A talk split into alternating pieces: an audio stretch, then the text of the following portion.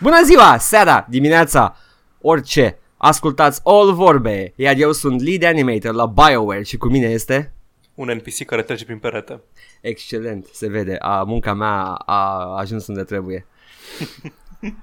Da, ai fost pregătit săptămâna asta. Da, am fost pregătit. Nu-i pentru că am reluat introducerea înainte să începem să... Nu s-a întâmplat nimic înainte. Ce vorbești? E tăiat. Da, am improvizat foarte bine săptămâna asta să încep să... Hui. Și așa se face televiziune și radio, oameni buni, așa sunt toți experți și toți știu ce trebuie. Cred că așa face Moise Guran înainte. Îi roagă pe toți să-l sune încă o dată live. Pentru că nu-și dă seama cum poate să le spună că vorbesc prostii și trebuie să reia tot timpul. La un timp, cred că există un moment în care rămâne fără metafore și analogii la de ce n-aveți voi dreptate. Și decât să ajungă în fabule cu animale, își pregătește din timp. El și Mândruță. Și Mândruță are emisiune la radio, nu? Habar n-am, mai e pe undeva? Trebuie să aibă Mândruță emisiune la radio. Cum poate un om cu o voce și cu un mesaj atât de puternic să nu fie pe radio? There must always be a Stark in Winterfell. Lucian Mândruță. Nu dau seama. Ascultați Joc și Vorbe, singurul podcast despre comentatori politici. Aia a câștigat un award TV Mania. Mai știți TV Mania, copii? Hui. Mai știi cum TV Mania? Mai există? Cred că mai există TV Mania. Era chestia în care te uitai să vezi ce urmează să apară la televizor. Exact. Televizorul e chestia pe care acum ne jucăm, dar pe vremuri emitea broadcast programming. Din luna noiembrie 2015 el prezintă emisiunea interactiv la DGFM. La DGFM, evident că DGFM. Lucian Mândruță e la DGFM. Ați auzit aici. În caz că vă așteptați să auziți știri despre jocuri, mai stați puțin. Poate Paul. Încolo. Paul. Da. Hey Paul. Paul. Hey Paul. Edgar. Paul. Paul. Hey Paul. Uite acolo. Încercam să imit pe Navi. Cum se numește? Navi. Da. Hei, Paul, chestia, uite acolo. Paul. Din... uite acolo, Paul. Asta e chestia din Zelda. Acum, zicând chestia asta, îmi doresc foarte mult să existe un GPS voice cu Navi. Hey, listen. Hey, stânga. Hey, stânga. Hey, listen. Să cazi într-o groapă. Hey, stânga. Hey. Dar ce făcea? Știu că îți atragea atenția când aveai de luat ceva de pe jos sau chestii de genul ăsta, nu? Era markerul de obiectiv și secrete din când în când, cred. Oh, tare oribil sună. Da, și de fiecare... Deci, efect, nu puteai. Singura șansă în care tu terminai jocul ăla fără secrete era dacă te enervai atât de mult și fugeai de Navi și probabil că nu terminai jocul pentru că zicea și pe unde să o iei. Ești convins că un modder erou a scos-o din joc la un moment dat? N-are cum, n-ai cum să modezi jocul de Nintendo 64. Nu, e de Nintendo. Hai să vorbim pe altceva, nu mai. Deja m-am enervat. Știu că există o versiune modată. Ok. Dar n-ai cum să modezi Nintendo 64, Paul, decât dacă cumva faci o copie digitală a cartușului. Dar cum ai putea să faci asta? Cu un ROM, nu știu! Ce e ăla? ROM? ROM e un boss din Bloodborne. Nu o să comentez asupra similitudinii cuvântului rom. Rom e și un joc pe care l-am jucat săptămâna asta. Și ciocolată foarte bună. Ok. Ok. Glossing over that. Paul? Da. Ce ai făcut săptămâna asta? Asta mă să ghicesc, nu ai emulat nimic. Da, am emulat Interes pentru Viață, dar în rest... Continuă. Am început să joc de fapt un joc, cum am zis mai înainte, ROM, Read Only Memories. Am auzit de el. Ai auzit de el? Da. E un adventure game classic, point and click, dar nu-i la modul... Nu e genul de adventure în care ești într-un pre-rendered background și te plimbi cu personajul prin screens.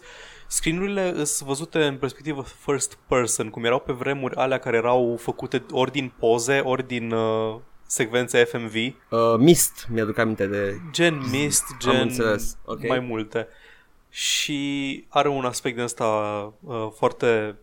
Nu știu dacă retrofuturism e cuvântul pe care îl caut. E cyberpunk, dar are estetica retro pixel art de joc din secolele trecute. E fully voice acted, personajele sunt fully voice acted, ceea ce mi se pare foarte interesant. Nu știu dacă e o versiune enhanced sau ceva de genul. E binevenit și când ai jocul voice acted. Îi zice 2064 pentru că 2064, anul în care se petrece Read Only Memories.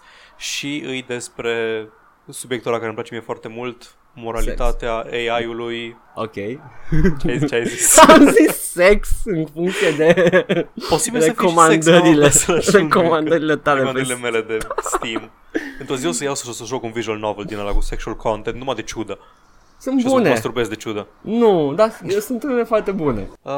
N-am apucat să mă joc foarte mult ăsta, Read Only Memories, dar pare interesant. Un AI vine la tine să-l ajuți să își găsească creatorul. Și AI-urile sunt evident ilegale, adică se presupune că există doar inteligențe virtuale, nu și inteligențe artificiale. Și ca în Mass Effect. Exact, ca în Mass Effect. Și acum a început deja un plot thread despre practic ce unei AI, ce constrângeri morale ar avea și mai departe. Și e curios unde duce. Din câte am înțeles, e un joc destul de lung, are undeva la 6-8 ore. Ceea ce pentru un joc indie de genul ăsta e destul de mult. Cred că mai e relevant numărul de ore de care ai nevoie ca să termini un joc. Nu mi se pare o chestie relevantă. Am jucat jocuri scurte care mi-au luat mai mult timp. Depinde de stilul de joc al fiecăruia. Și dacă ești încăpățânat poți să termini ceva, să faci speedrun, pentru că ești genul ăla de maniac care dai bani pe ceva și vrei să termini cât mai repede. Mi-mi place când de câte ori apare un joc din ăsta care e foarte prietenos cu speedruns, gen un Dark Souls nou. Da. Apare prima știre. Streamer japonez termină Dark Souls 3 în 4 minute și deja se umplu forumurile, toate thread-urile. Ce e asta? Ce joc e ăsta? $60 îl termin în 4 minute. Oh my god! Și mie mi-a minim 60 de ore.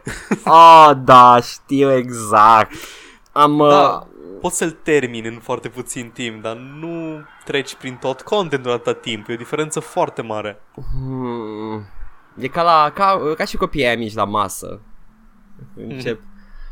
Am tăiat pe desertul, bla, bla, bla, și după aia peste 2 ore. Am mâncat foarte puțin astăzi. Mama ta. Da. În general îmi ia foarte mult să joc jocul, mă uit la tot și de-aia nu mi se pare un argument foarte bun. Trebuie să descoperi toată harta, nu exact. Cumva. Știi, ai dat bani pe el, joacă de banii aia. Dacă cumva vrei să joci de banii aia și jocul nu are ce să-ți ofere, atunci plânge-te. Dar în cele mai multe cazuri nu ai de ce să te plângi. Când mă jucam primul Bioshock, îl jucam pe Xbox-ul unui coleg de apartament și la un moment dat se uita la mine cum mă jucam și zicea că îi se pare foarte enervant cum stau eu să caut prin toate cotloanele ce se întâmplă. Și el a zis că dacă ar fi game designer ar face cumva să pedepsească jucătorul dacă stă foarte mult timp într-o zonă. Și e contraintuitiv pentru că tu practic vrei să pedepsești jucătorul că vrea să experimenteze tot contentul din jocul tău. Băiatul face jocuri acum? Nu. Așa, bine! Dar eu ce făceam în Bioshock, căutam secrete, căutam resurse și căutam audiologs care sunt jumătate din joc, din ce mi se părea interesant la joc. Exact. Tot și zi. Să se deschidă airlock-urile dacă stai prea mult în da, exact. Că te inundă și mori. Cum îndrăznești să cauți povestea? Tot apropo de Dark Souls, trebuie să apară următorul și ultimul DLC din seria Dark Souls. Hei, știri. Da. Nu. Ce vreau să spun că apare săptămâna viitoare, nu trecem la știri încă. Și cu ocazia asta, că vreau să-l joc cât de repede pot, cât de repede, nu cât de vreme. Ok. Am zis să-mi restartez salvarea de Dark Souls, să văd în ce stadiu cu ea, ce se mai întâmplă. Și îmi crășuia jocul de câte ori încercam să download game. Și am încercat alt personaj pe care l-am și ăla mergea. Și am avut un moment extrem de scurt de panică că mi s-a corupt salvarea. Și în timp ce încercam să fac să funcționeze, deja în capul meu nu era vai ce nervos că mi s-a stricat salvarea de Dark Souls, 109 ore jucate, s-a dus pe apa sâmbetei. Deja mă gândeam, oare ce build să-mi fac personajul nou care o să încep iară jocul? Pentru că sunt un personaj defectă. Dar cred că era o reminiscență de la problemele cu hardul pe care le-am avut mai de mult. era similar cu problema mea de la Assassin's Creed Unity. Am șters fișierul de setări și am putut să intru înapoi în joc. Foarte bine. Știu. Și nu ai pierdut acel conținut. Nu l-am pierdut. Merge. E acolo. Așteaptă. Aștept și eu. O să cumpăr și eu Dark Souls 3 când se lansează ultimul DLC. Apare o versiune Game of the Year în aprilie. O să mi-o iau. Cel mai probabil, așa am luat toate Dark Souls, deși mi se pare modul cel mai corect de a juca. Și nici de parcă l-am jucat deja Dark Souls, aștept să-l cumpăr, e genul de joc pe care sunt fericit să-l aștept. Se păstrează foarte bine. Dark Souls 1 s-a păstrat foarte bine, mă îndoiesc că 3 o să expire la curând.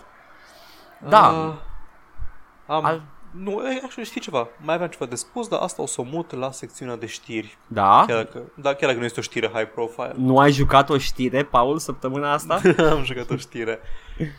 Atât, Read Only Memory și Dark Souls.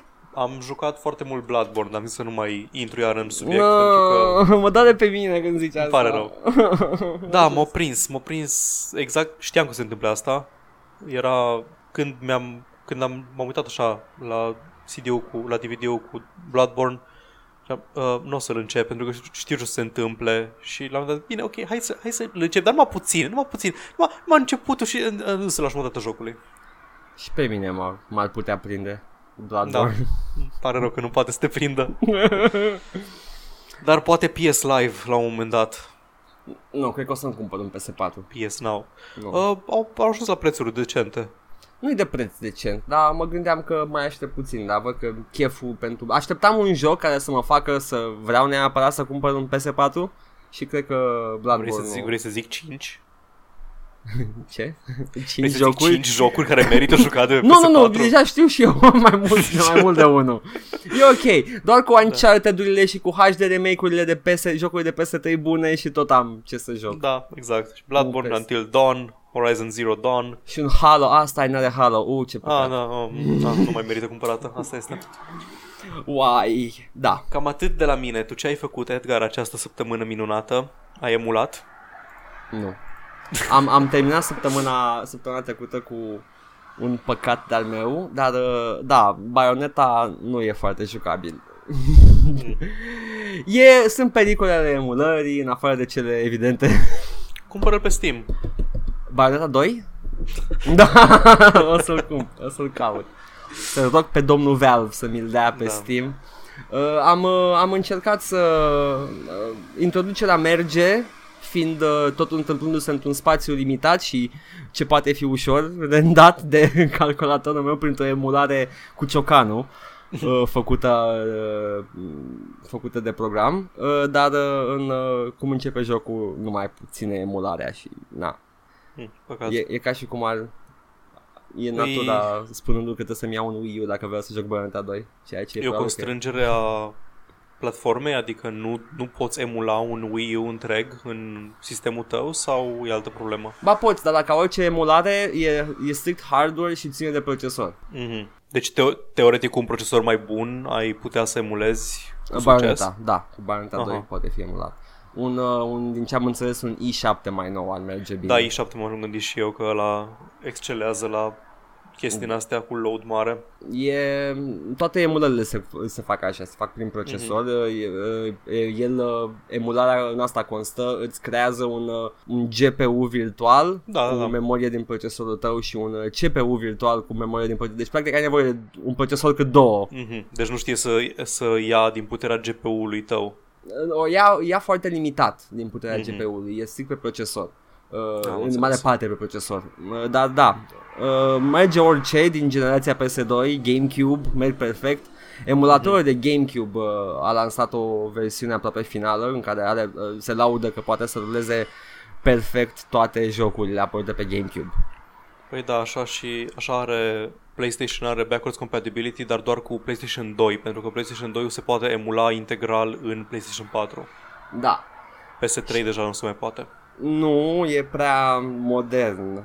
Da. Dar da, și orice altă consolă din spatele generației PS2 merg deja perfect emulate și e bine dintr-un anumit punct de vedere al păstrării și arhivării jocurilor care nu mai sunt relansate și au fost bune.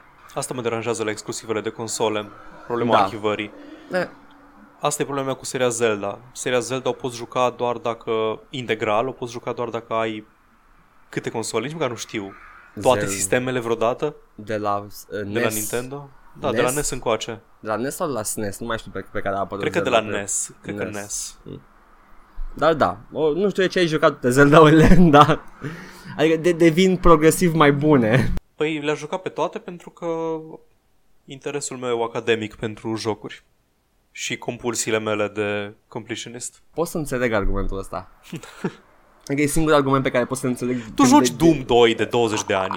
Asta e singurul argument. Da, deja joc Doom 2 la nivelul de vreau să văd ce a făcut omul ăsta cu harta asta. Da.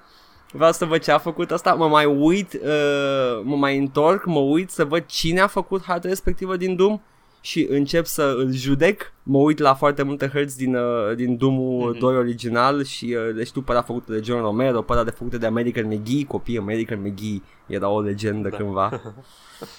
Și Sandy Peterson și nu-mi dau seama dacă era limitarea de timp pe care au avut-o băieții cu developmentul jocului sau creativitatea lor în momentul respectiv, dar sunt hărți foarte simple.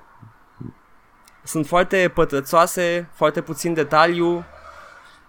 Și da, asta trăiesc eu când joc Doom. Dar săptămâna asta nu m-am jucat atât de mult Doom.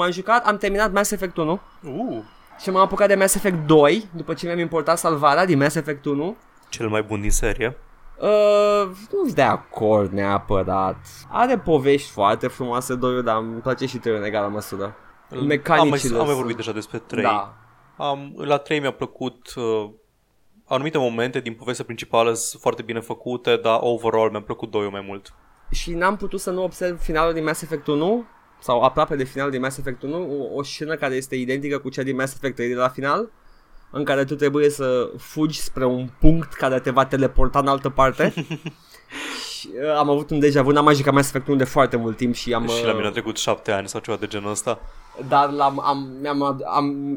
mi-am adus imediat aminte de finalul de Mass Effect 3 în finalul de Mass Effect 1 și am zis, ok, uite, s-a mai întâmplat undeva asta și poate chestia pe care o fac apologiștii lui George Lucas, The Ring Cycle.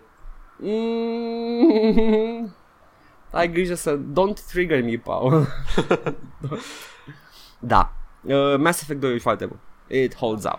Și m-am dus imediat în sistemul nostru solar și am pus o probă pe Uranus.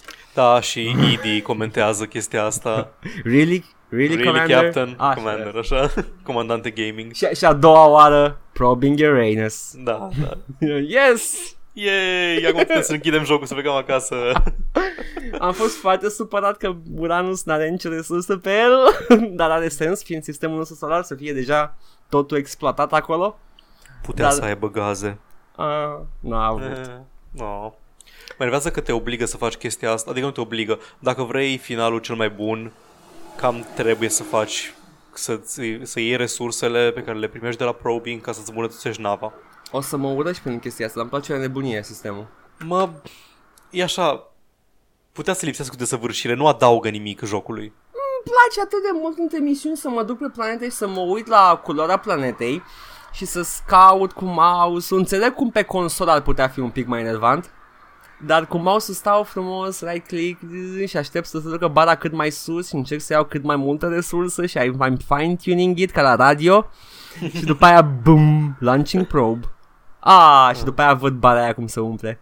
Am luat resurse. Ești un om simplu. Da. Și îmi place mult mecanica aia. Dar m-am bucurat să văd că Mako nu mai există. Nu știu ce s-a întâmplat cu Mako la finalul Mass Effect 1. Cred că nu se distruge. Sari prin portal, intri în situl. Nu știu ce s-a întâmplat cu el în poveste. Nu știu ce s-a întâmplat cu el mecanic. Pentru că în ultima misiune din Mass Effect 1 depinde foarte mult de Mako. Da. Trebuie să mergi cu el până la final. Știu. Tot jocul am mers, am suportat Mako-ul.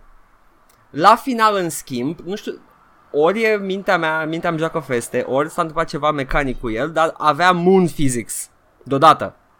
Îl controlam și mergea foarte ciudat și cădea foarte greu și acum poate vine cineva să-mi spună da, e protecția jocului. Da, dar nu mai am DVD-ROM și jocul e în raft. Așa că a trebuit să-l iau.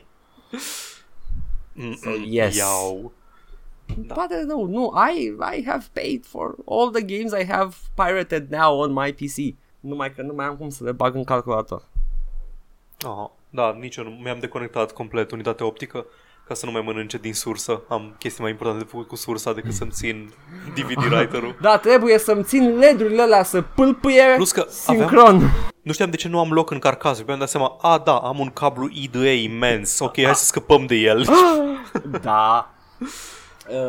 Eu unitate optică, nu știu dacă mai folosește cineva unitate optică. Da, o să-mi iau pe USB dacă am nevoie vreodată. Puteți să ne spuneți la comentarii dacă mai aveți unitate optică și ce faceți cu ea exact. Obsedaților. Scrieți CD-uri la ăia din cartier? Mă, da. Și în caz că cineva spuneți la comentarii cine mai e prins într-o bulă de timp și să ne spuneți dacă trăiți acolo, trimiteți și nouă prin poștă niște produse din perioada aia, nu știu, niște Kent fără poze ciudate pe el. Aveți? Dacă aveți, super. Am mărit pozele pe pachetele de țigări. Nu știu dacă îmi înțelege supărarea, Paul. Da, înțeleg, chiar nu mă interesează. Te cred, da. Nu, da. Nici măcar nu mă dezgustă pozele. Una din poze puteam să jur de la distanță că este fundul unui câine. Dar de fapt era o gaură în gâtul cuiva. O gaură în gâtul cuiva, dar am crezut că e fundul unui câine. Nici măcar nu m-am gândit la gaură în gât. Deci episodul ăsta am vorbit despre pozele pe pachete de țigări, despre Lucian Mândruță, Moise Guran și... Ia să ajung la idee, dar mă supăr atât de mult. Principalul motiv pentru care fumez Kent necartonat era ambalajul.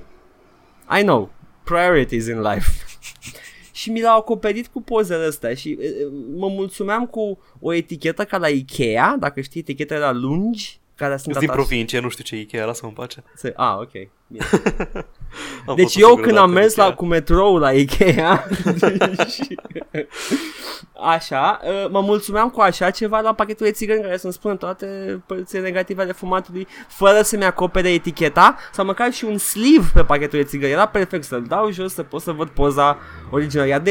Era atât de elegant pachetul de țigări. Acum e stricat și acum o să-mi scrie la comentarii oamenii că sunt shield pentru Big Tobacco și we're off to a great start this week. Howdy, boys. Și ce altceva ai făcut săptămâna asta? Am terminat Mass Effect 1 și am jucat, am început Mass Effect 2. Da, am vrut să nu te întrerup ca să te las să vorbești. A fost o greșeală, evident. Voiam să revin puțin la Zelda. Da. Spuneam că... În primul rând vreau să zic că sunt absolut convins că de ce aș vrea să joc toate jocurile Zelda. Sunt convins că este ceva interesant în fiecare dintre ele în materie de game design. Eu cred că nu e ceva interesant în absolut toate. Eu urmăresc un canal, îl știi pe Mark Brown, The Game Maker's Toolkit? Nu. E un tip care vorbește despre diverse aspecte ale game design-ului și are o serie în care se concentrează pe jocurile din seria Legend of Zelda. Și acolo vorbește despre dungeon design, despre hărți, despre cum sunt făcute. E destul de interesant, merge în profunzime. Asta se leagă cu faptul că, cu ce ți-am spus eu acum câteva săptămâni, că am întâlnit designul Zelda în foarte multe alte jocuri și simt că nu pierd. Știu că Zelda este incredibil de revoluționar, influential. Asta e ca și când citești Lord of the Rings ca să vezi de unde a apărut high fantasy-ul, știi? Și înțeleg perfect nevoia ta de a juca Zelda. Acum hai să încheiem segmentul ăsta cu Zelda, enumerând sistemele pe care au apărut jocul Legend of Zelda. Îs convins că unele dintre ele se repetă, deci probabil că nu îs... Unele probabil că au apărut pe 2 sau 3, dar să zicem că 80% din sistemele din lista asta au un joc Zelda unic pentru platforma lor. Da. NES, SNES, Game Boy, Nintendo 64, Game Boy Color, Game Boy Advance, GameCube, Wii, Nintendo DS, Nintendo 3DS, Wii U, Nintendo Switch. Da, și de fapt e datoria lui Nintendo să bage un Zelda pe platforma lor. Da, este, dar problema e că nu mai prea ai cum să le joci fără să emulezi după o anumită perioadă. Pe PC nu cred că este un joc pe care să nu-l poți rula, care să fie apărut vreodată să nu se poată rula pe un PC modern. Da. Poți să lezi tot dacă te chinui puțin. Da. nici nu se chinuie foarte mult, că există servicii cum ar fi GOG care îți rapuie într-un DOS-box gata configurat și îți dă jocul. Da, încaște GOG să dacă are logică legată de procesor. Asta e problema cea mai mare de obicei. Sunt câteva minusuri, încă aștept câteva jocuri, dar nu o să intru în detalii. Da, deci nu, da, am zis dacă te chinui un pic. Sunt câteva jocuri care încă nu sunt pe platformele astea care updatează. Poți să joci orice joc vechi, dar Zelda-ul trebuie emulat dacă vei neapărat. Dar n-ai nicio problemă, mai puțin Zelda-urile de Wii U și Nintendo Switch. N-ar trebui să ai nicio problemă. Poate într-o zi. Nu mai știu care era pentru GameCube, care a fost refăcut HD și pentru Wii. Nu știu, pot să zic câteva titluri de Legend of Zelda. Mai recent? Skyward Sword? Skyward Sword, Ocarina of Time... Nu, Ocarina e mai vechi. Skyward Sword sau Majora's Mask? Nu, cred că Skyward Sword-ul. Mm-hmm. Cred. Știu titluri, nu știu când au apărut, nu știu al câtelea în serie, știu doar titluri din seria Zelda. Știu că am încercat. Link to the Past, nu, Skyward Sword, cred că ăla e de GameCube. Dacă nu era de GameCube, I'm so sorry.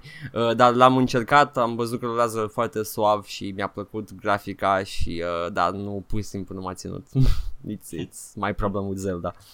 Dar e o serie bună, la fel ca și Castlevania și ca și celelalte serii care au influențat foarte mult jocurile în viitor. În viitor. Da. Sună. Au influențat jocurile în viitor, au trimis prin spațiu și timp un mesaj. Au trimis prin spațiu și timp pe calea tradițională. Da, a trecerii timpului. The slow way. Dar da. Ce să faci? Nintendo parcă o cere. Da, îmi pare foarte rău. Nintendo, vreau să vă joc jocurile. Nintendo, Konami, Konami. Vreau să mai joc și eu ceva Konami. Pentru că încă mai înseamnă ceva pentru mine Konami. Păi, Konami e Metal Gear Solid, Konami e Silent Hill, Konami Castlevania, da. Konami e, mai era o serie. Remember Konami? Da. Remember when they did games? Da. Ok, hai să trecem la știri. Da, îmi place că am zis că nu divagăm și poate ajunge să vorbim ceva mai interesant săptămâna asta și suntem la o jumătate de oră. E ok, Paul, mi-am activat eu motoraj și divagat ca să nu avem panică la final. Adică e ok dacă depășim un anumit timp, dar nu e ok să facem prea scurt, așa că... Da. Let's go! News! Știri! Ce faci? Esca! Hei, Esca! Salut, eu sunt Esca astăzi, ok? Salut! Adelin. Ești control alt esca. Da. Shudder. Este atât de dezorganizată rubrica asta în momentul ăsta. Am câteva release-uri, câteva update-uri. Un update. Câteva release-uri care sunt răspândite, așa că nu le-am pe toate la un loc. Facem cu rândul. Bine. Încep tu sau încep eu? Bine, încep eu. Go. Hai, no, after you. Fallout 4 VR confirmat pentru E3 2017. I don't care, but yay! Nici eu. Da, nu... O să-mi pese. Dacă anul ăsta o să fie anul în care vedem VR-ul ca și ceva, nu știu, mainstream. Nu, anul ăsta o să vedem... Anul ăsta e anul în care sunt oameni foarte, foarte nerăbdători pentru VR și oameni care pur și simplu bash it to hell. Ca mine, din invidie. Da, și mi-ar plăcea să am un headset în casă, dar nu știu la ce aș folosi. Fallout 4 VR, wow. Nu simt nevoia de așa ceva. Vreau ceva care să se lege de experiența VR, să construiesc sate în VR. Îl folosești pentru a sparge vaze. Da. Scuze, vaze. Ce? Nu, n-avem noi asta în română. Ok. Da, în română nu merge. Da, se spune că ori să prezinte VR-ul la E3 2017. Eu am impresia că am Serious Sam-ul de VR, primite gratis, dacă ai cumpărat Serious Sam-ul precedente. Super. Deci și tu probabil că le ai. Da, s-ar putea să le am, nici m-am uitat să văd. Știu că am sigur un joc VR care e un adventure point and click, deci nu înțeleg ce adaugă VR-ul la el, dar ok. Da, you can point and click with your hand. Da, exact. I can think it. Abia aștept să vină E3, să nu mă uit iar la E3 și să mă uit doar la comentarii și la rezumate, pentru că n-am ce face altceva cu timpul meu. Am putea să facem un live feed. Nu ai chef? O să vedem când o să fie cazul. Habar n-am. E în weekend, nu-mi dau seama. Nu știu când e E3, nu mă interesează. Oh, vise. Oricum durează 15 zile, nu? Cred. Câteva zile de E3. Da. Între iunie 14 și iunie 16. 14 și 16, 3 zile, nu? Da, e ca o convenție normală. Da, exact. Între 13 și 16 de marți până vineri. Super. Abia aștept. În iunie? Da. Mhm. Right. Mm-hmm. Ok. Ne mai gândim. Ok. Da. Ok. VR. That's good. That's good. Am eu una mică? Not even gonna. Afterbirth Plus a lansat primul booster pack pe care l-au promis de la lansare. Ce înseamnă asta? Înseamnă că iau moduri, iteme și îmbunătățirea jocului făcute de fani din workshop și le integrează în joc cu mici modificări unde e cazul. Și a ieșit primul booster pack și este distractiv și exciting times și a adăugat opțiuni de meniu chiar.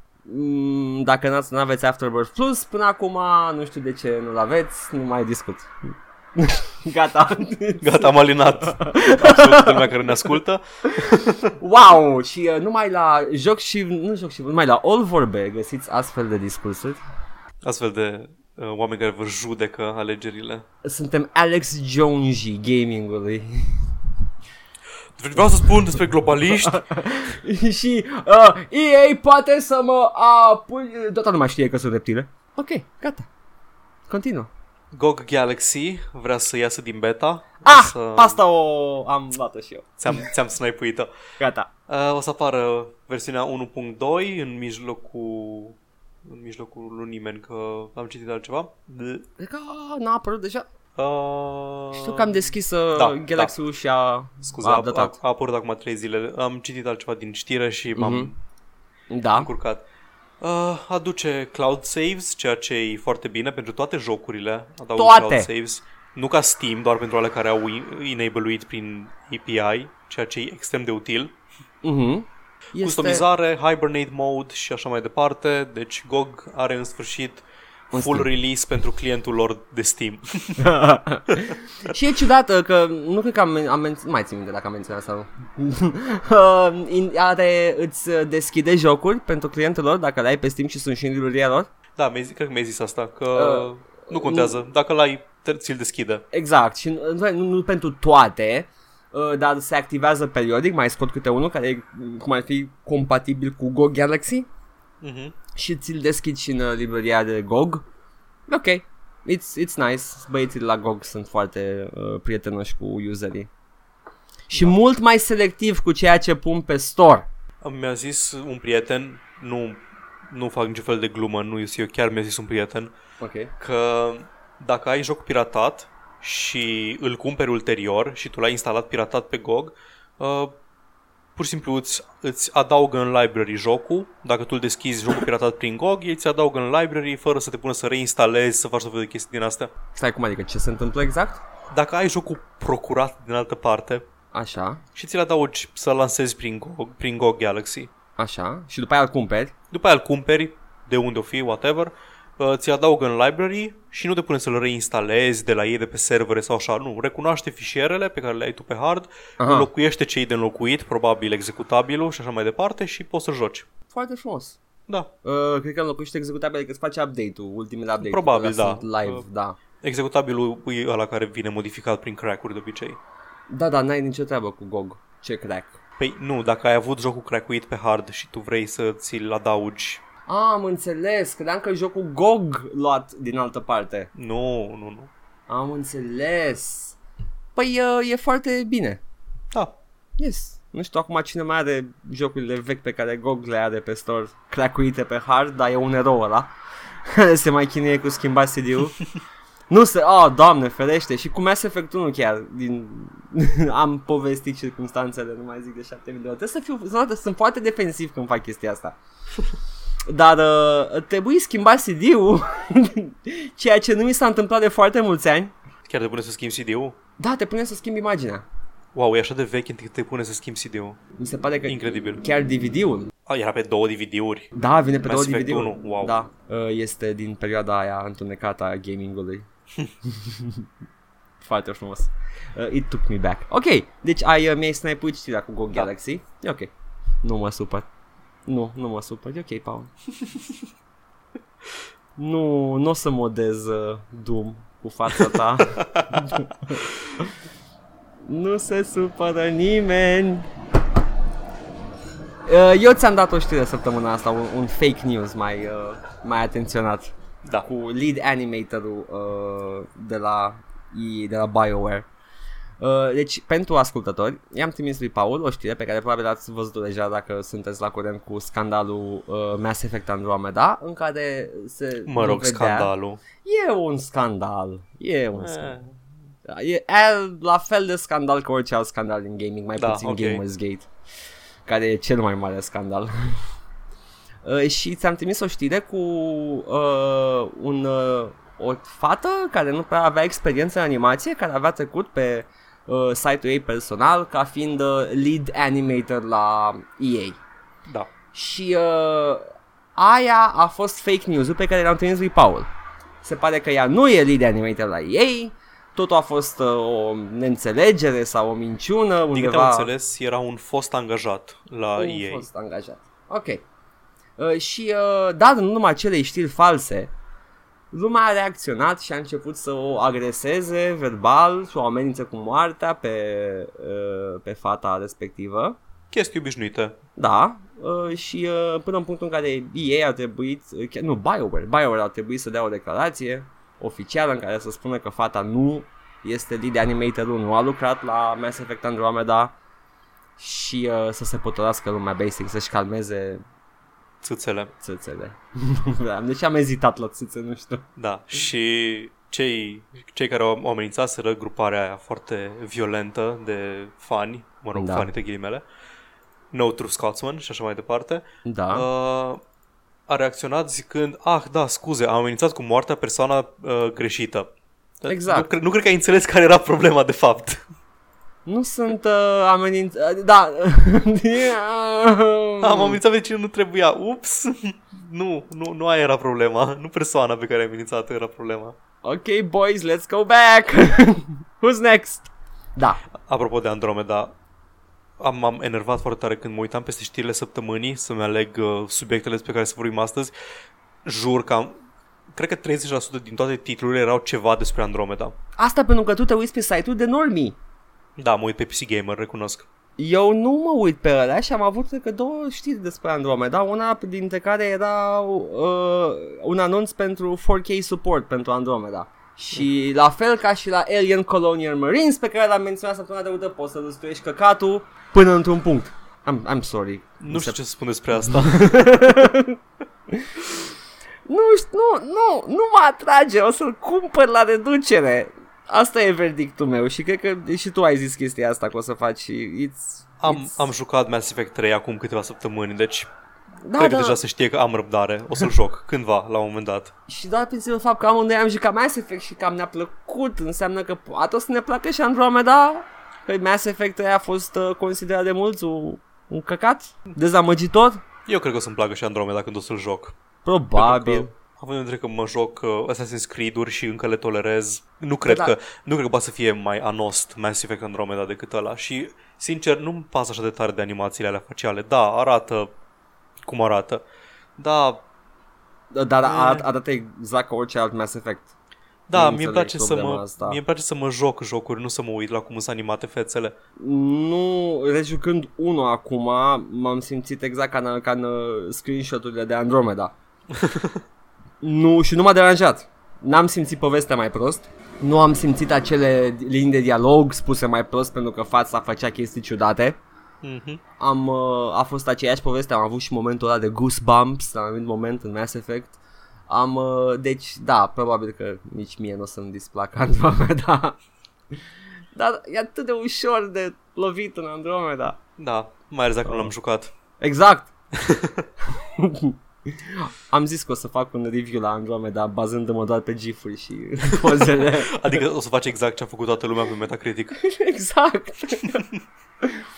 Ok, cine a spus știrea asta? Eu am spus-o. Continuă, da. Paul, alta. Cineva a overclockuit un GeForce GTX 1080 Ti la 3 GHz. Wow.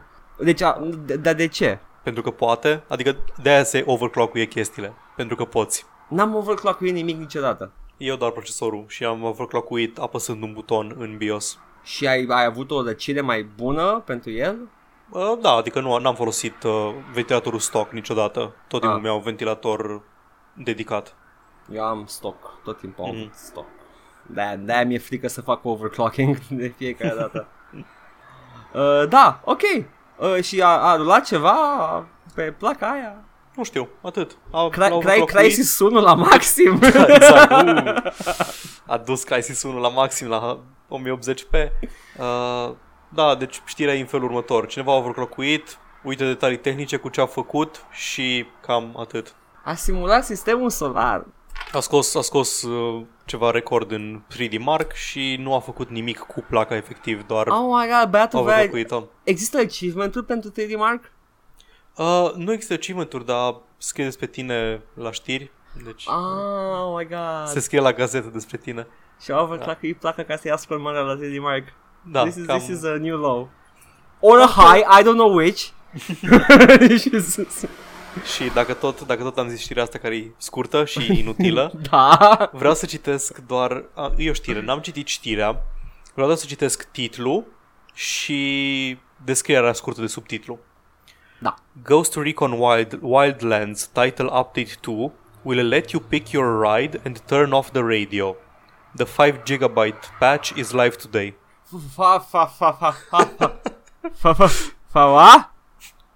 Nu știu, n-am citit restul de patch notes. Știu doar că poți să oprești radio și are 5 giga patch-ul. Adică cât un joc indie. Nu, trebuie să fie ceva acolo.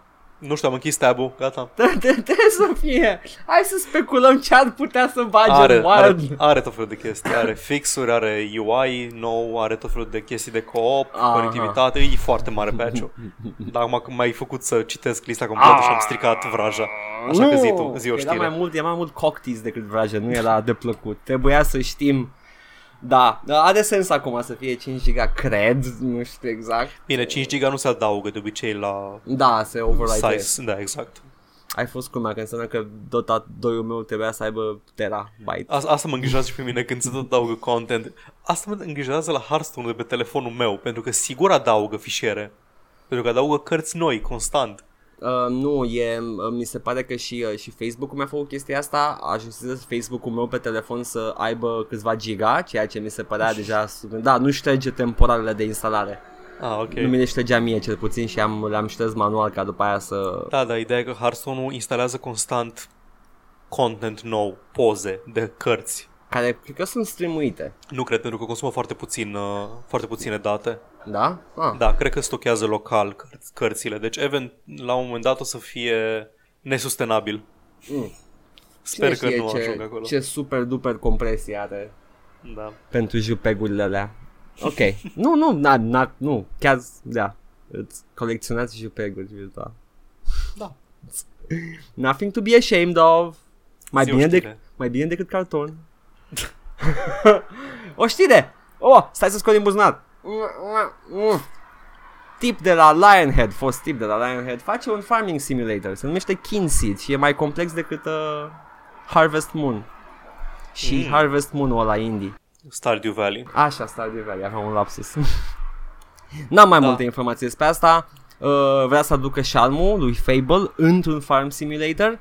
Din câte am înțeles, are niște sisteme complexe deja băgate în joc. Se numește Kinseed cu YKINSEED. Puteți să-l căutați, este și un build la dispoziție pe care îl puteți testa. Și este va fi lansat când va fi gata. E drăguț, îmi plac farm simulator-urile. Apare un gen nou de top-down Harvest Moon clones. Care era deja un gen cândva, dar a fost uitat și Harvest Moon l-a ținut. Da, mi se pare normal, adică a apărut Stardew Valley, a fost succes enorm. Era normal să apară, nu vreau să zic copycats, că sună rău, să apară mai multe lucruri inspirate din el, exact. Cum a făcut Undertale, a sparcuit un întreg val de jocuri din astea metanarrative. Da, da. Care nu sunt, nu e deloc. În fapt, nu cred că Undertale a făcut-o. Cred că a început Stanley Parable. Da, Undertale a fost extrem de high profile, adică Stanley Parable era menționat pe aici, pe acolo. Undertale a luat Game of the Year la mai multe personalități din lumea gamingului. E breakthrough. Și odată cu el a apărut așa un val nou de jocuri din genul ăsta. Da, accept. Eu sunt judecătorul cosmosului. Da. I will allow this. Yes. I am Mentok, the Mind Taker. De unde era asta? Din Harvey Birdman, Attorney at Law. Așa, nu mai țineam minte. Îl revăd periodic, ok. Eu îl am tot timpul în memorie. Ok, da, deci nu, e ok, mă bucur. E ex-Lionhead, Lionhead avea făcea chestii interesante. Mai știți Lionhead, da. Copii? Mie îmi plăcea Lionhead. Eram fan foarte mare la Lionhead. Avea chestii, era... Fiecare joc avea un quirk și multe detalii pe care le puteai ignora.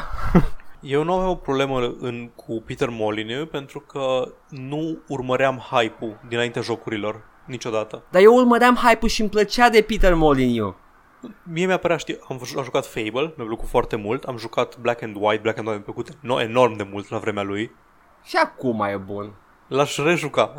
Nu, da, nu e nimic de aging, n-a mai apărut nimic ca el, e aceeași chestie. Da, e Tamagotchi-ul ăla. Exact. Combinat cu Populous. Nu, mi-a plăcut tot timpul Peter Molyneux, deși era moară stricată băiatul la conferințe de presă. Dar știam și tot timpul presupuneam că 90% din ce spune nu poate fi realizat și știam că măcar jocul va fi ambițios. Da. Și așa că ori era o mizerie nejucabilă, ceea ce nu s-a întâmplat niciodată la Lionhead, ori era ceva ce putea fi mai mult, dar tot e interesant. Exact. Și oricum nu era ca nimic altceva de pe piață. Și Fable, erau multe third person action-uri, dar Fable avea un simț de continuitate pe care niciun alt third person action nu l-avea până atunci. Avea un stil și un șarm al lui. Da, și faptul că tu îți schimbai aspectul fizic, da, staturile pe care le foloseai. Era frumos. They knew how to make it charming. Da, deci face un farming simulator. Mai am niște chestii foarte interesante mai încolo, Paul, așa că continuă. Da, Ubisoft vrea să facă un serial TV Assassin's Creed. Pentru că de ce nu? Cred că există deja unul. Vreau să zic un serial, dar nu. Nu există Alias? Da, ăla ar fi Assassin's Creed, dar doar partea din prezent. Da, da, exact, Assassin's Creed. Da. Da, deci aparent a avut succes filmul pe care nu l-am văzut pentru că nu mă interesează. Și acum vor să scoată un film The Division. Oh, asta se știa deja, dar nu înțeleg conceptul de film The Division. Există deja Outbreak, există o grămadă de filme pe tematica asta. The Division, jocul, nu are niciun fel de element narrativ interesant care să justifice. În general, jocurile nu au elemente narrative suficient de bune. Nu, sunt o scuză de a te duce dintr-un nivel la altul. Nu sunt... I'm gonna have a meltdown, Paul. Dar încă n-am înțeles producătorii de film că dacă iei un joc și scoți interactivitatea din el, nu mai interesant. Hei, uite, Rosenberg, don't ask. Copiilor le place să împuște demonii. Da, Einstein. Perfect, hai să facem un film de acțiune despre cum altcineva împușcă demonii. Exact. Da, ok. Ce a făcut jocul ăsta atât de bun? Demonii. Am auzit argumentul că povestea din film Assassin's Creed nu e cu nimic mai proastă decât povestea din joc Assassin's Creed. Normal că nu e, pentru că e o poveste. Problema e că la filmul Assassin's Creed stau să mă uit la poveste în loc să fug pe pereți și să omor gărzi în Istanbul și... Și orice ați spune cu mâinile de fund sărind în sus, Metal Gear Solid are și părți interactive. Hai să nu intrăm în subiectul ăsta. Deja, pe lângă 8 ore de film. Cutscene-uri. Da. Deci asta a fost. Ubisoft vrea să facă un serial pe care nu l-a cerut nimeni. Acum că mă gândesc bine că Metal Gear Solid ar fi printre puținele care chiar merg făcute în film. Oh God, ce-am făcut. Dar n-ar fi un film. Cred că câte filme au ieșit din Marvel Cinematic Universe? Sunt 10? Nu știu, 57, habar n-am, multe. Cam cam atât ar trebui să acoperi de la Metal Gear Solid 1 până la 4, fără 3. Până la finalul cutscene-ului de introducere din Metal Gear Solid 1. Deci deja văd Metal Gear Solid 1, 2 și 4 făcute, serializate în filme, fără trei. O trilogie care e doar lupta cu The End de la final. În care tot îl furișezi și îl cauți. Și dacă sunt cu adevărat revoluționari, ar face partea cu Psycho Mantis interactiv în sala de cinema. Da, te pune să cauți ceva sub scaun. Te pune să pui sucul din partea dreaptă în partea stângă. Aoleu, doamna, m-aș uita, de ce să mint? Încă nu m-am uitat la... Deci au ieșit câteva filme recent care au fost super hype-uite de oamenii noștri care hype-uiesc chestii. Oamenii nu sunt oamenii noștri, dar ne uităm la ei cum hype-uiesc chestii. Știi tu cine ești. Și, și pe lângă meme se mai și hype-uiesc chestii și le... Nu am niciun chef să mă uit la ele. Assassin's Creed e unul din ele. Da. Și mai sunt câteva, sunt sigur, dar îmi scap acum. Dar da, nu, n-am. I can't bring myself to watch them. Go on! Era rândul tău, da. Ok, fie, nu știu dacă știai chestia asta, dar The Walking Dead, episodul 3 din sezonul 3 apare pe 28 martie. Știam asta. Corect. Ai pus-o la știri? Nu, corect, știai chestia asta, da. Paul? Îmi pare bine. Dar de ce am pus-o? Pentru că primele două episoade apărut în decembrie și noi n-am avut podcast în perioada aia și am zis să băgăm aici. E mai bun decât serialul. Nu l-am jucat, dar n-are cum să fie mai prost. Exact, deci dacă ar fi să vreți cumva banda voastră preferată în alt mediu decât cel de hârtie sau digital hârtie pe monitor, jucați Telltale Series-ul, nu da. Vă uitați la serial. Asta e prima oară când apare acum recent un joc Telltale, am decis să mă păstrez și să le joc pe toate 5 când apar. Foarte bine. Nu mai vreau să le joc și să le fac review episod cu episod, pentru că după primul episod nu mai am ce spune despre restul. E foarte greu să faci un... Mecanic nu o să adauge nimic major între episoade, poate pe sezon, dar... Da. Decât să fac 5 review-uri mediocre, mai bine fac unul mai puțin mediocru. E un întreg pentru tot sezonul. În care poți și tu să-ți dai cu părerea despre poveste. Exact. Mai bine decât ca și întreg. Asta e episodul 2, începutul deja l-am discutat, nu știm unde duce, deci... Sau citeam pe Kotaku mai de mult știri de genul episodul 4 e o dezamăgire. Da, poate că e o perioadă lentă într-o poveste mai lungă și asta e problema cu episoadele, cu jocurile episodice în general. Dacă vrei să faci un build-up la ceva, episodul de build-up e o dezamăgire. Da, exact. Nu, wow. E build-up. Da, e build-up, n-are cum să nu dezamăgească pentru că nu are payoff. Ar trebui toate jocurile episodice să fie consumate în totalitate la final. Da. Ca să poți măcar să apreciezi build-up-ul ăla, să ne aștepți o lună cu luna asta cu episod de... Da, nu știu, business modelul ăsta nu mă atrage foarte tare, nu-mi place conceptul de joc episodic. Nu, eu îl apreciez pentru că se-și finanțează jocul, da. Și joc sezoanele și îmi plac sezoanele, nu-mi place episod cu episod. Da. Și să nu uităm Sin care nu mai continuat? Da, a făcut un singur episod. Și să nu uităm și celălalt care am uitat cum se numește. Ceva cu viață și jumate și nu știu. Așa. Mă bucur că am mers. Ok, mai ai? Da, mai am. Dă-mi o pe aia Blanao. Nu, îți dau aia mai puțin Blanao. Aia Blanao pentru final. Ok. Autorul seriei The Witcher, pe care îl cheamă Wozniacki. Stai. Ceva cu Andrei. E Andrei în puii mei. Nu, e Andrei dacă e cu J. Andrei se pronunță, nu? Nu, e Andrzej. Andrei. Andrei Sapkowski. Cred că ăla nu se pronunță așa. Nu cred că ăla nu se pronunță așa. Andy, prietenul nostru Andy. Așa. În care scrie seria literară The Witcher, da. Când a fost contactat de CD Projekt Red, au vrut să-i dea, practic, a vrut să-i dea royalty deal. Okay. El să le dea drepturile intelectuale pentru Geralt și pentru Witcher și așa mai departe, și să primească o parte din profituri. Nu a vrut să accepte deal-ul ăsta. El a zis că nu vrea o sumă de bani upfront, pentru că lui se par jocurile video prostie, nu crede că o să aibă niciodată succes o serie de jocuri video inspirată din personajele lui. Asta a fost la 1, nu? Da. Păi, când și-a vândut drepturile de proprietate intelectuală. Okay. Da, și-a spus că sunt proaste, că sunt o prostie, scuze. A semnat cash up front și gata. După asta n-a mai avut niciun fel de contact cu studioul, nu s-a implicat în development deloc, deci studioul a avut mână liberă să facă ce vor ei cu Geralt. Seria Witcher a făcut ce s-a întâmplat și acum zice că acum încă mai are momente în care e întrebat dacă cărțile lui sunt bazate pe jocuri și spune că ocazional se enervează foarte tare când e întrebat chestia asta. Oh my god. Da. Și îmi pare rău.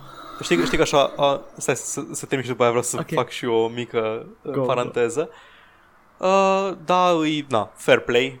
Zice că îi se pare că succesul jocului îi total meritul studioului, deci nu e niciun fel bitter că nu n-a văzut o parte din profituri. Îs convins că i s-au vândut cărțile mult mai bine după ce a apărut seria The Witcher, nici nu mă îndoiesc, le-am văzut și la noi în librării. Și eu am cumpărat câteva în engleză de la noi. Am un plan să le citesc. Deci nu e niciun fel de problemă cu el, că inclusiv dacă vin fanii la el să le semneze carcasele de la joc, de la The Witcher, le semnează, că după părerea lui un fan e un fan, deci nu contează că îi pare de treabă. Știi că George Lucas, când știi că așa și-a păstrat George Lucas dreptul de a comercializa și a face bani din jucării Star Wars, pentru că studioul era absolut convins că Star Wars o fi un eșec complet și nici măcar nu au vrut să se obosească cu drepturile de producție și distribuție pentru jucării. Am auzit, da. Yes, mi-aduc aminte vag chestia asta. Da. Da. Și uite cum ce s-a întâmplat. Și acum l-a vândut la Disney și și-a făcut banii și tot ok. Edgar, ce știre mai e pentru noi? Am una bună. O să ne bucurăm de un nou point-and-click adventure. E o perioadă foarte fertilă pentru point-and-click-uri recent. Mi se pare foarte ok. Și mie, I love point-and-clicks, de la point-and-click-ul Ron Gilbert, care stă să apară. Da, acel Park. Twin Peaks foarte haios, care promite o glumă pe minut. Steluță nu promite o glumă pe minut, chiar asta scrie pe pagina lor. Păi cred că numai Douglas Adams să știe să facă asta. Da. Avem nu știu dacă ai auzit de producătorii ăsta, habar n-am cum se pronunță, Wadjet, o citesc ca în engleză, poate că nu e. Au făcut Blackwell Conspiracy. Așa, știu de ei, nu l-am jucat, dar am auzit de Blackwell Conspiracy. Un point and click cu un detectiv fantomă și cu o fată și rezolvă crime și e foarte frumos. Am auzit și eu despre asta. Cred că arată superb. Am mai făcut la pixelat, dar foarte detaliat. Da. Am mai făcut, e o serie întreagă Blackwell Conspiracy și am mai făcut și alte point and click-uri. Blackwell Chronicles. Așa, Blackwell Chronicles, da. Ok. Vor scoate un nou point and click. La care participă Jennifer Helper, fostă scriitoare la Dragon Age. Helper sau Hepler? E Hepler? Nu știu. Știu că am verificat de 2 ori când am scris Helper. Ok, bine, te cred. Nu, că mă face acum să mă... Ok, așa, te mai întrerup știrea, Paul. E Hepler. Mă bucur. Hepler, da. Hepler, vezi? Okay. Jennifer Hepler, care a scris pentru Dragon Age. Și care a primit amenințări cu moartea pentru că a avut niște opinii despre jocuri. Da.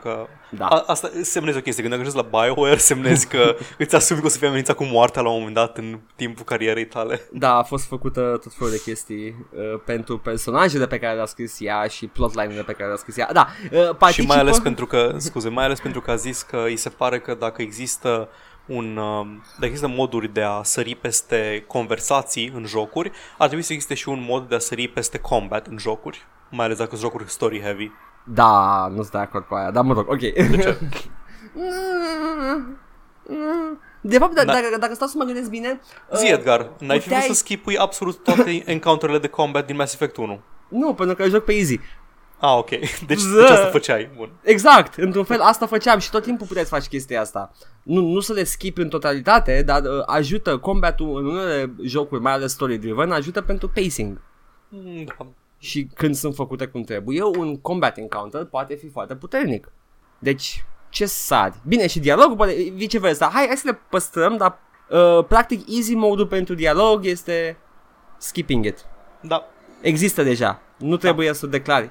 Anyway, femeia asta participă ca și consultant pentru proiectul lui Wadjet Eye, care va fi un point-and-click foarte similar cu ceea ce face BioWare, flavorul lor de RPG-uri. Ok. Party-based, point-and-click, SJW shit.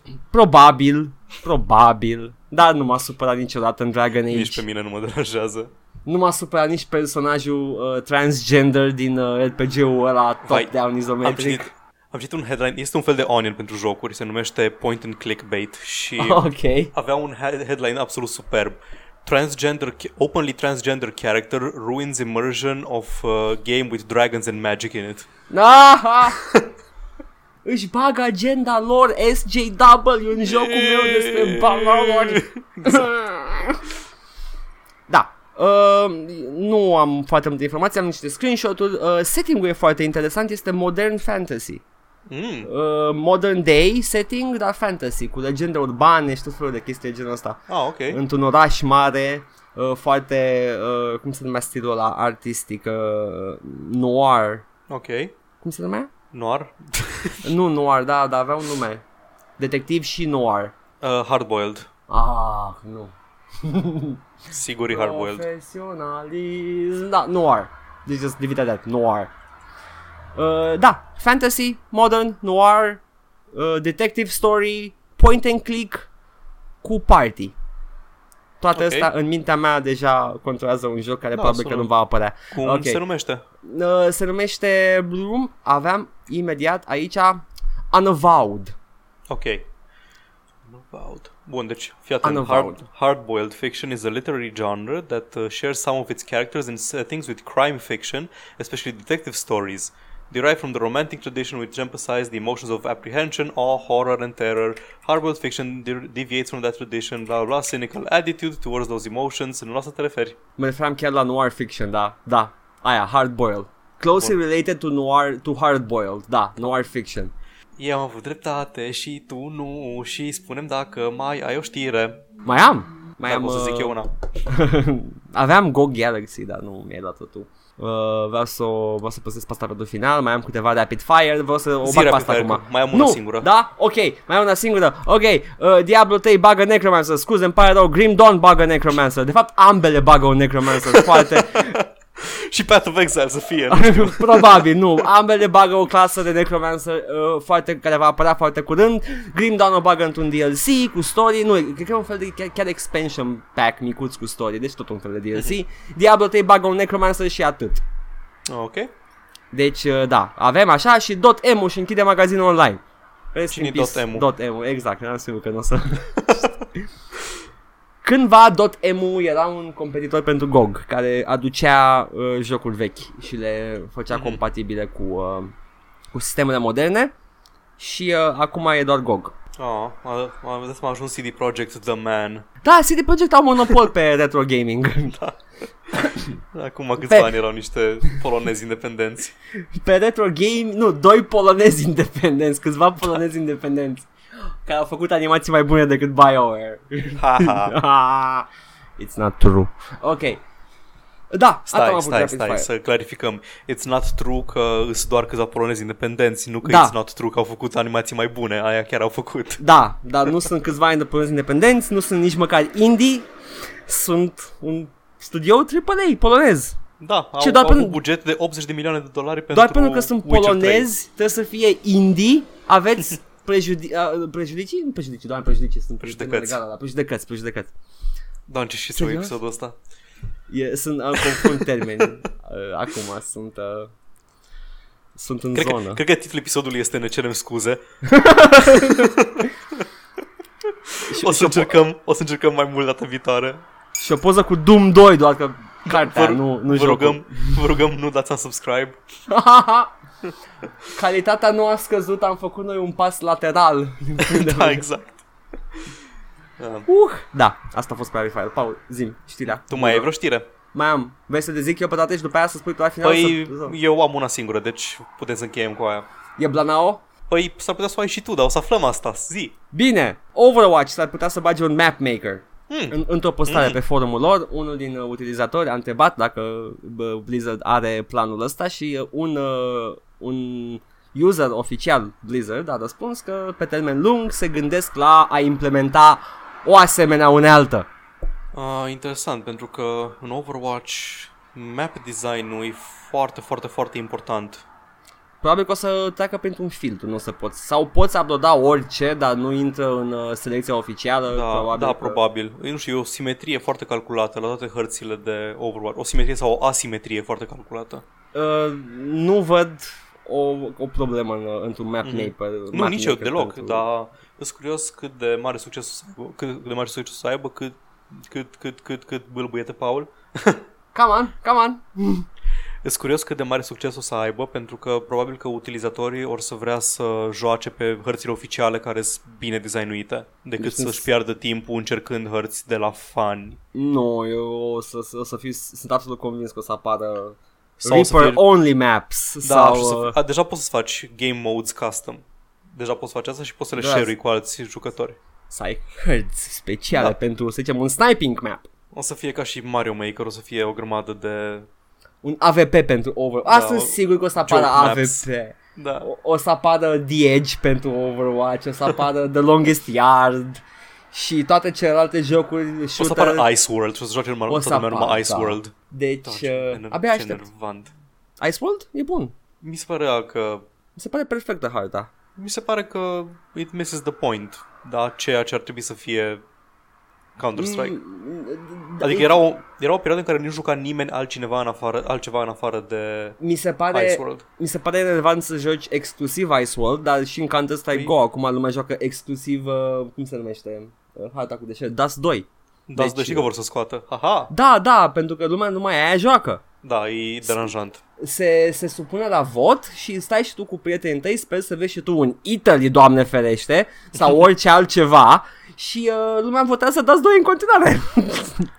Sau intri câteva secunde într-un Italy sau într-un un militia și nu-ți destui și te fac în Dust. Da, exact, și fac înapoi. Și nu, orice altceva în punctul ăsta e mai bun. Dar da, nu, mi se pare Ice World ca fiind Counter-Strike la esență. Te învârți în jurul unor pereți și sper să-l prinzi pe celălalt de la spate. Deci e exact Counter-Strike, numai că pe o hartă foarte mică, minimă.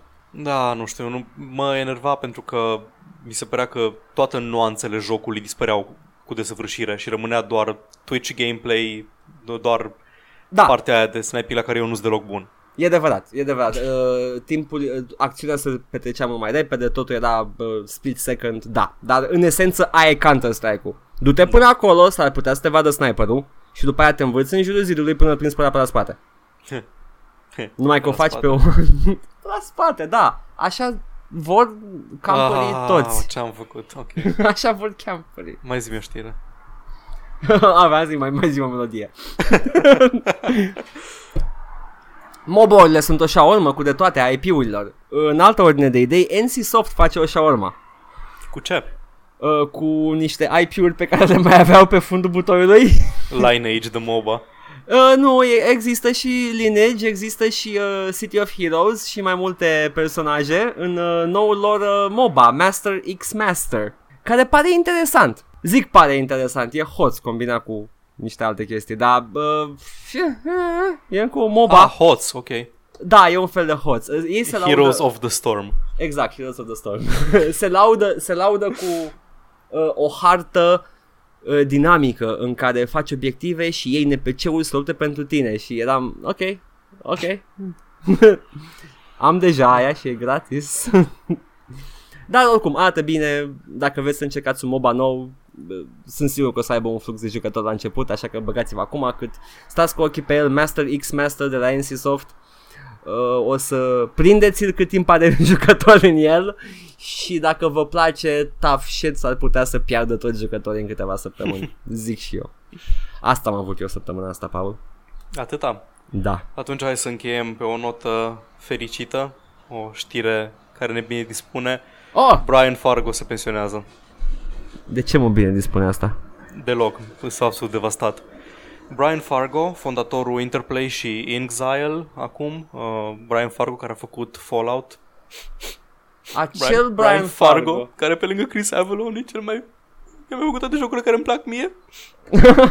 A decis ca după Wasteland 3 să se pensioneze. Mă rog, se pensioneze sună așa. Să își dea demisia, să facă ce vrea el cu viața lui, să nu se mai implice în studio.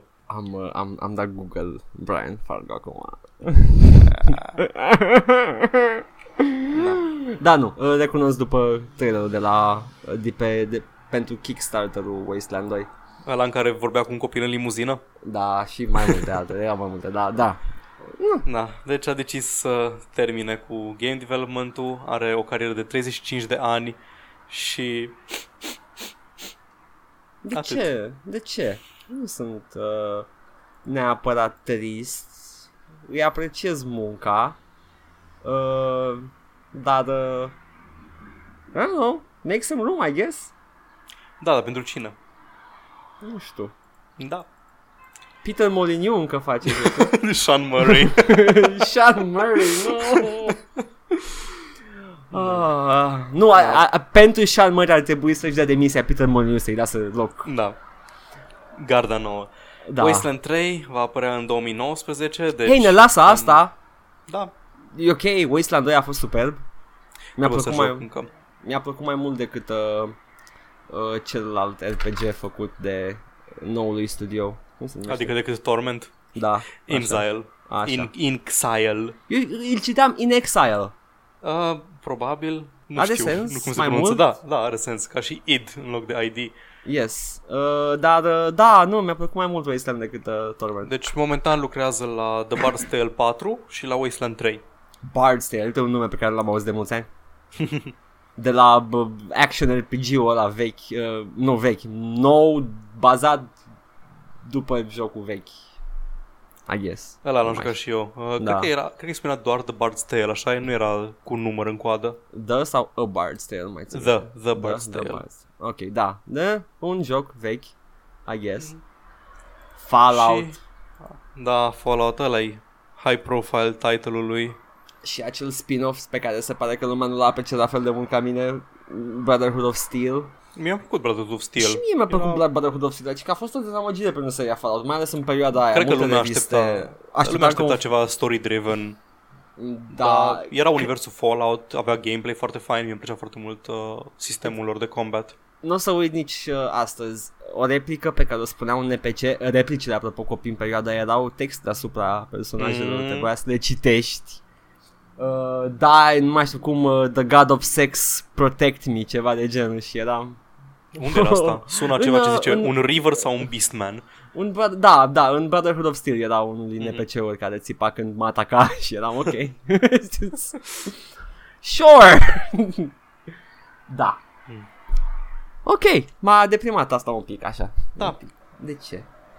Cred că o să mă rog la Sean Mori acum.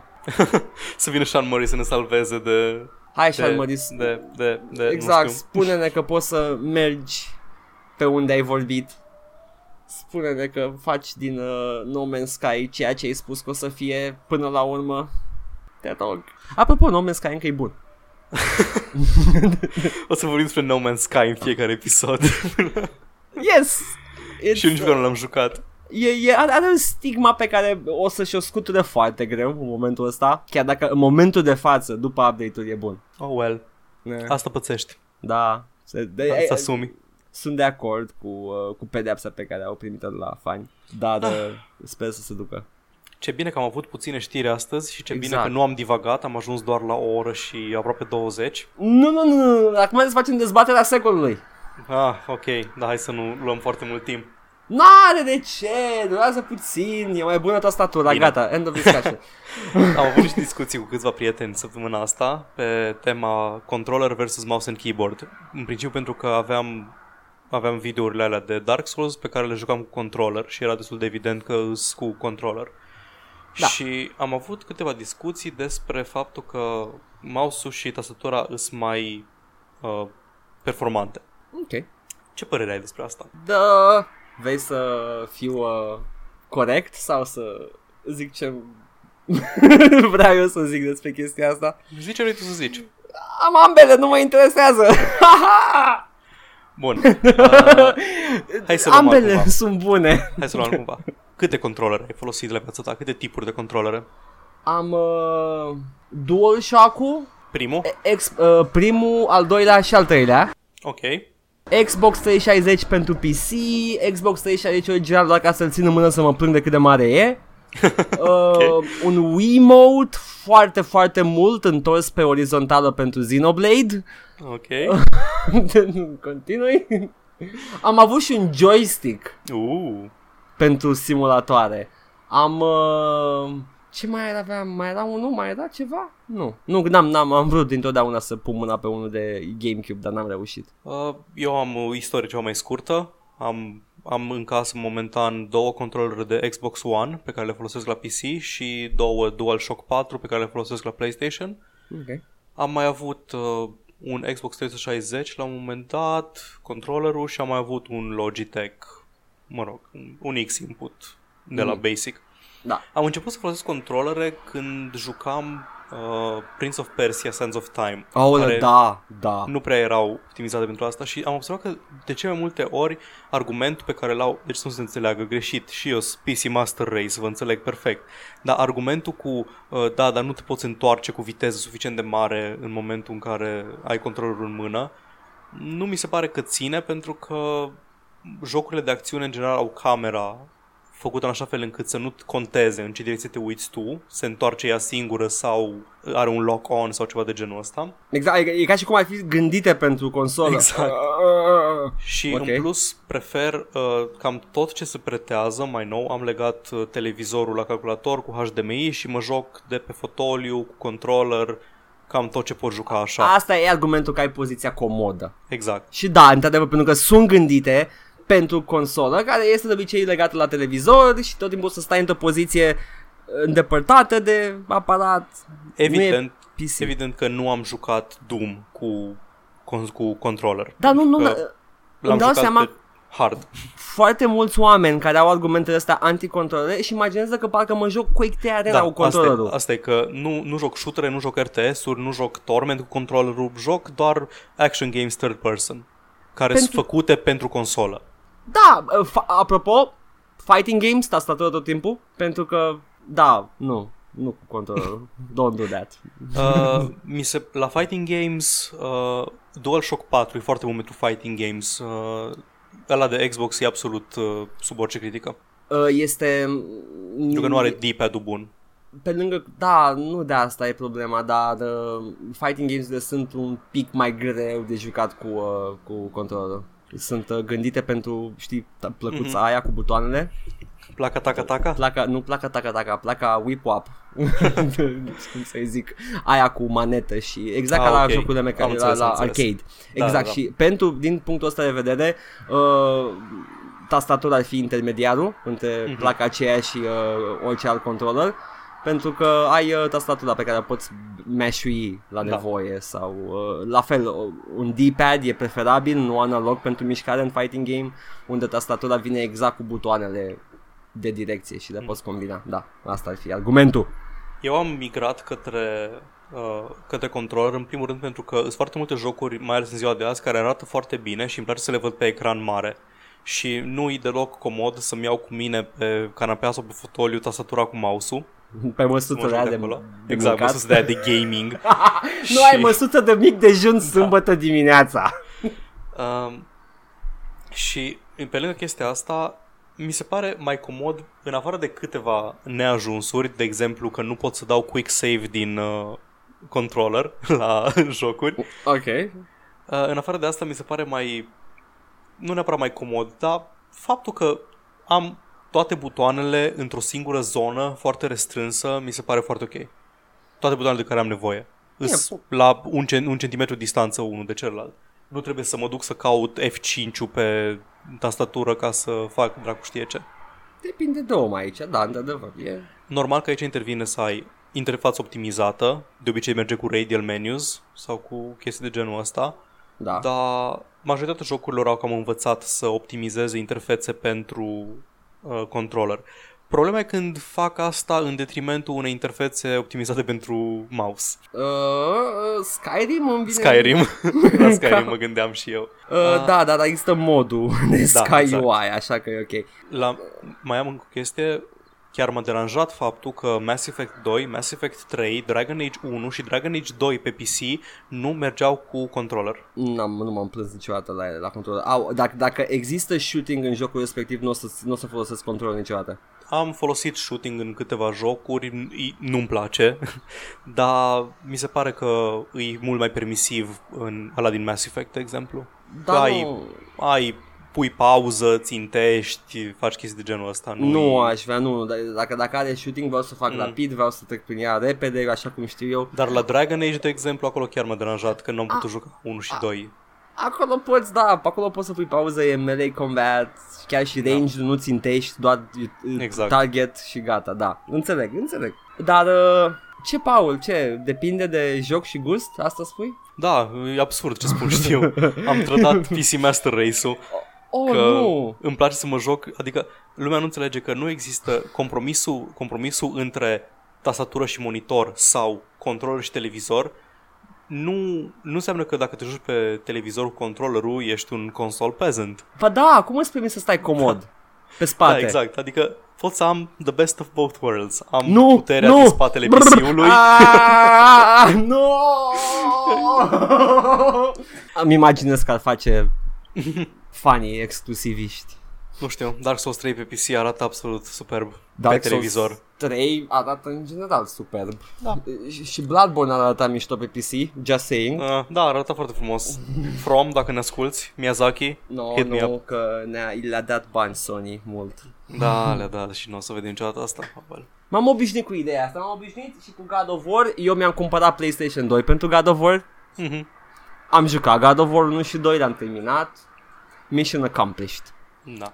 O să-mi iau și PlayStation 4 acum pentru Bloodborne. Uite, un argument pe care mi l-a oferit un prieten a spus că el efectiv are probleme de coordonare cu degetele de la mâna dreaptă și pentru chestia asta nu putea mânui camera în Dark Souls. Ok. Ceea ce e un argument valid, nu-i controlele sunt pentru plebei pentru că nu-mi plac mie, efectiv am o chestie care mă oprește din a mă bucura de joc. Da. Și... pentru chestia asta a terminat Dark Souls 1 cu mouse și tastatură și nu înțeleg cum. He's a god. Da. Dark Souls nu este, nu recomand cu mouse și tastatură. Dar, abia la Dark Souls 3 mi se pare că au făcut un sistem de mouse and keyboard care se miște decent și chiar și cu asta alt prieten îmi spunea că și-a cerut refund de la... Când și-a luat ieri Dark Souls 3, voia să-l joace cu mouse și tastatură, intră în joc, vede că jocul îți oferă doar prompturi de controller. Așa. Și... în timpul jocului. Deci trebuie ori să stai să înveți layout-ul. Adică de câte ori vezi un mesaj pe jos, ok, press RB to attack. Bun, mă duc în meniu să văd ce e la RB sau așa. Și a preferat să își ia refund-ul de pe Steam înainte de cele 2 ore. Pot să zic că sunt de acord cu chestia asta, dar sure. Nici eu neapărat, dar na. Mi se pare un pic jenant că la un PC port nu ai PC prompts pe, pe tutoriale. They dropped the ball. Da. De obicei când mai văd prompturi de consolă, deși sunt pe mouse și tastatură, aștept să se alterneze iconițele, se mai întâmplă din când în când. Da, sunt multe jocuri care au acolo un placeholder și îți instanțiază ce trebuie, ori tasta respectivă, ori... Da. Câteodată fac chiar hot swap. Dacă pornești un controller în timpul jocului, trece pe prompturi de controller. Ăla sunt cazurile ideale. Da. Dar da, se mai întâmplă. Da. Eu pe tot timpul am primul meu controller, l-am luat, primul meu controller pentru PC. Mm-hmm. L-am luat în principal pentru emulări, că na, you need it. Da. Ai nevoie de inputul ăla. Și Asta și faptul că e foarte incomod să stai aplecat peste tastatură ca să joci un platformer vechi și controllerul te lasă să stai pe spate. Și da, într-adevăr, e argumentul de comunitate și e bun. Era vremea în care jocurile vechi aveau layout-ul ăla de controller non-standard, nu era X, X, Y, A, B, era buton 0, buton 1, buton și nu știi care e pe controllerul pe care ți l-ai cumpărat tu de la, exact, de la depozit de calculatoare. Și mai recent am luat chiar Xpadler, e un software, Xpadler, cred că se numește, un software care de mapping. Exact, și mi-apuiești pe controlul tău chestii pentru unul și citeam benzi desenate cu controlul în mână. Mi-am apuit mouse-ul pe un analog și doar le-am skip, că erau, le-am dat zoom din foarte mult pentru că mă obosea să stau aproape de monitor. Deci un controller e mai bun decât crezi. Și merge în mai multe chestii. Și mă jucam jocuri de Windows cu controllerul, după aia când am văzut, am deschis cutia Pandorei și ok, hai să vedem ce platformă de Windows pot să joc cu controllerul. Și am încercat Captain Claw, l-am jucat cu controllerul, preferam tastatura, m-am obișnuit cu tastatura cu el, dar am zis sure, why not. Am jucat Abe's Odyssey și Abe's Exodus cu controller, dar seria Prince of Persia, da, știu, cam ce era făcut pentru controller, l-am jucat cu controller chiar și în liceu și mai departe. Da, dar chiar bine că mi-am aminte de Prince of Persia. Să le rejoc. N-am mai jucat de mult. Îmi pare rău, Ubisoft, ți le-am cumpărat, sunt în raft și ăstea, dar o să găsesc o soluție. Pare rău. Oare ce soluție o să găsești? Nu știu. Dar nu știu. O să emulezi? Am cumpărat jocul. Da. I have the right to use and abuse. Eu am cumpărat dreptul de a juca acel joc. De fapt, ai cumpărat o licență de a folosi produsul fizic care este reprezentat de... Nu, e atât de vechi încât sunt sigur că am cumpărat dreptul de a juca acel joc și a administra pe calculator. Nu era o politică mai de mult că ai voie să faci backup-uri? Ba da, cred. Da. Nu mă duc aminte. Oricum, mi se pare... Mă ajută să dorm noaptea chestia asta. Dar da. Da, nu, controller. Nu stă nimeni să joace Counter-Strike cu controllerul. Da, sunt unii care joacă Overwatch cu controller și ea n-au voie să joace Overwatch cu oamenii cu mouse și tastatură. N-au voie? Pentru că ești pe PlayStation și separat. Păi da, detectează, spre exemplu, poți să juca detectează. Poți juca controlul de pe calculator dacă vrei să mori, nu știu. Am văzut oameni care joacă foarte bine cu controllerul. Mi se pare că chiar și button mapping-ul e gândit foarte bine pentru utilizatorul de controller. Dar nu ai cum să compensezi turn speed-ul de la mouse. Și precizia. Nu poți să umbli la sensibilitatea analogului? Poți să umbli, dar nu cred că poți efectiv mișcarea motorie de mouse din încheietură, nu cred că poate fi matched de niciun fel de skill, stick-ul. Că tot am ajuns la chestia asta, da, nimeni întreg dacă vreau să spună că un controller poate avea precizie la fel de mare ca mouse-ul. Da. Și de-aia nu le folosim unealta adecvată pentru jocul adecvat. Haideți să imaginez că există undeva doi mecanici care se ceartă, unul pe ciocan și unul pe clește. Nu, ciocanul e cel mai bun, nu cleștele e cel mai bun. Tehnic vorbind, poți să bați cuie și cu cleștele. Dar bați mai prost. Da, dar poți. Băi, da, poți să joc și StarCraft cu controlerul. Și cu suficient de perseverență poți să tai fire cu ciocanul. Bătându-le. Da, poți gând de ele cu dinții. Da, deci e ok. Așa sună certul ăsta pentru mine, ca să faceți idee. So stop it. Hey, Paul, hey. Da, Paul, Edgar, Paul, da. Paul, hey. Hey, listen. Paul. Eu sunt. Hey. Uite acolo.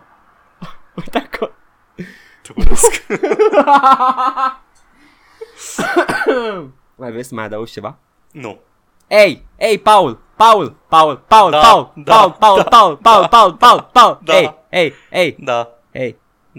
Ei. S-a terminat. Oh, în sfârșit. Oh. Ei, Paul. Sperăm că v-a plăcut discuția noastră despre țigări și Paul. Despre Lucian. Da. Paul. Da. Paul. Da, hey, Paul. Ok, eu zic să închim aici. Ne vedem data viitoare. Ne găsiți pe Facebook la Joc și Vorbe. Ne găsiți pe jocșivorbe.wordpress.com. Ne găsiți pe RSS feed-ul nostru și nicăieri altundeva. Și ne găsiți pe atâta. Hey, Paul. subscribe, like și share, spuneți-le prietenilor, dați-ne view-uri, click-uri. Joc și vorbe pe YouTube, așa, joc și vorbe 14-16 pe YouTube. Asta mai era. De ce e 14-16? Nu știu. Poate ar trebui să răspundă cine a făcut canalul, dar data viitoare. Ei, poate că aflați răspunsul ascultând episoadele mai vechi. Dar! Hei, Paul! Cred că am murit și am ajuns în iad la un moment dat. Acesta a fost Tot Vorbe. Eu sunt Edgar și vă urez o miercuri excepțională în continuare, dar dacă în caz că apare joi, mâine-i vineri, yay! Și eu sunt Paul și vreau să mor. Ciao! Bye!